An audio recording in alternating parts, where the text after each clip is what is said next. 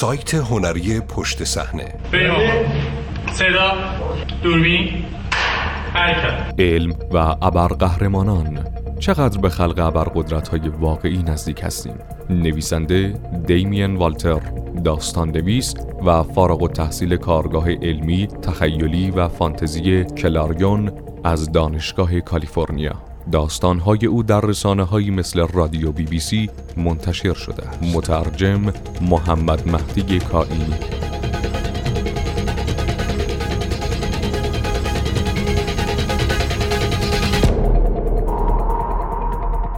طبق اعلام دستن در کاران بازی نقشافرینی ابرقهرمانان مارول پنج منشأ کلی برای قدرت‌های همه ابرقهرمان‌ها وجود دارد.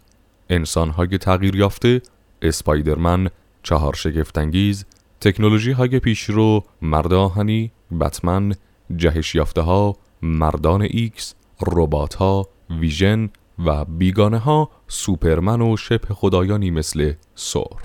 تا این اواخر تمام این پنج منشأ کلی قدرت های فرابشری کاملا دور از دسترس به نظر می رسیدند. اما آیا سرعت بالای پیشرفت های علمی در قرن 21 دستیابی به ابرقدرت های مبتنی بر علم را یعنی انسان های تغییر یافته، تکنولوژی های پیشرو و ربات ها نزدیکتر کرده است؟ تغییرات چشمگیر فیزیکی تا همین اواخر به طور گسترده ای غیر ممکن به نظر می رسید.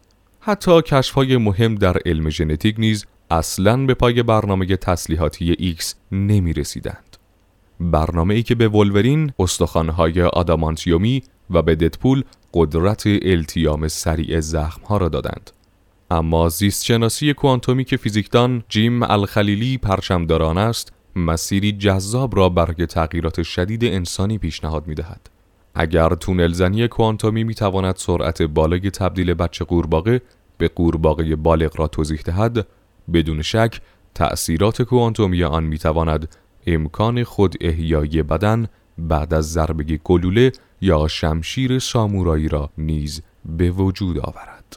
در طول قرنها هنرهای رزمی انسانها را تا سطح شبه ابرقهرمانی بالا بردند با تغییراتی که بیشتر ذهنی هستند تا جسمی.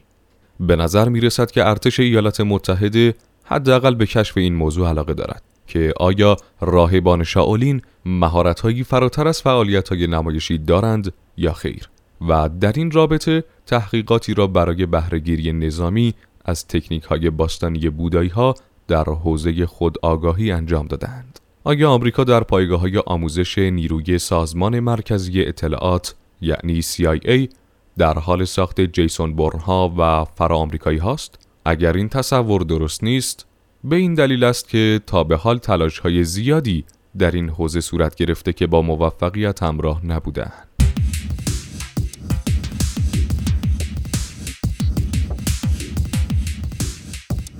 سرعت پیشرفت ها در حوزه فناوری جنبه منفی واضحی برای ابرقدرت های های تک ایجاد کرده است. اگر مرد 6 میلیون دلاری اثر لی میجر به قله فناوری اوایل دهه 1970 صعود کرده بود، او امروز مثلا در مقایسه با لباس مارک هشت مرد آهنی بتا مکس ابرقهرمانان به حساب می آمد. با توجه به پیشرفت های صنعتی دهه های اخیر ممکن است دنیای رباتیک چالشی نسبتا آسان به نظر برسد اما سختتر از آنچه که انتظار داشتیم ظاهر شد تعاملات انسان ربات که در مرد آهنی ساده نمایش داده شده در واقعیت به طرز وحشتناکی سخت است حداقل بدون در نظر گرفتن ریسک از بین رفتن خلبانتان.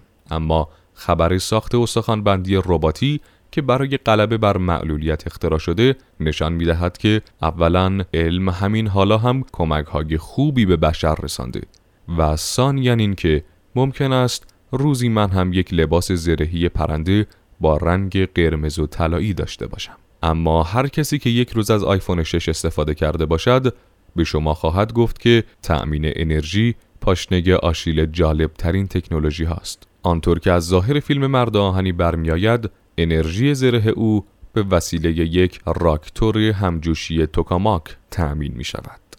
توانایی ساخت این فناوری در حال حاضر وجود دارد. تنها مشکلش این است که برای تولید ذره انرژی بیشتر برای استفاده از آن ابعادش باید به اندازه سالن نمایش شکسپیر گلوب باشد.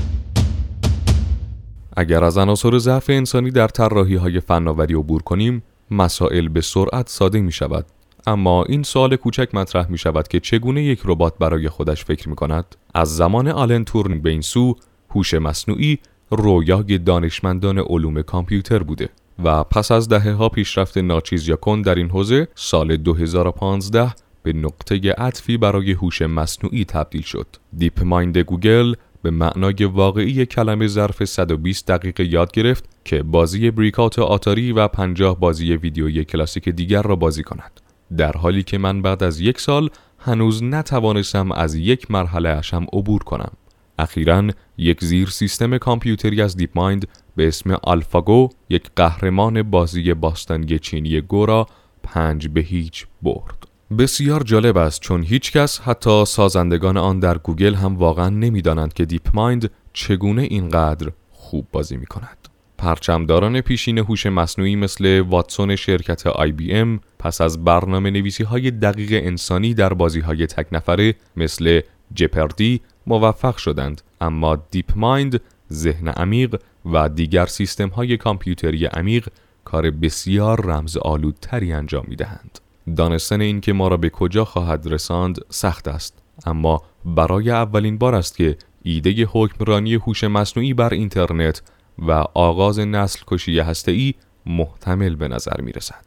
متاسفانه با توجه به پیشرفت نسبتا کند در حوزه بدن ربات ها اگر بخواهیم رباتی مثل ویژن داشته باشیم باید نقاشی های بدن پل بتانی بازیگر نقش ویژن را روی بدنه پپر ربات ژاپنی بزنیم پپر پرچمدار پیشرفته ترین ربات های انسان نماست. به نظر می رسد که هنوز یکی دو قدم تا ساخت ابرقدرت های علمی فاصله داریم. اما حالا در سال 2016 در حال برداشتن قدم های وسوسه آمیزی هستیم. چه کسی می داند که فناوری های ناشناخته همچون دسته پهبادها یا شبیه سازی انسان به کجا خواهد رسید؟ سوال اصلی این است که ما را ابرقهرمان می کنند یا شروع سایت هنری پشت صحنه behindthescene.ir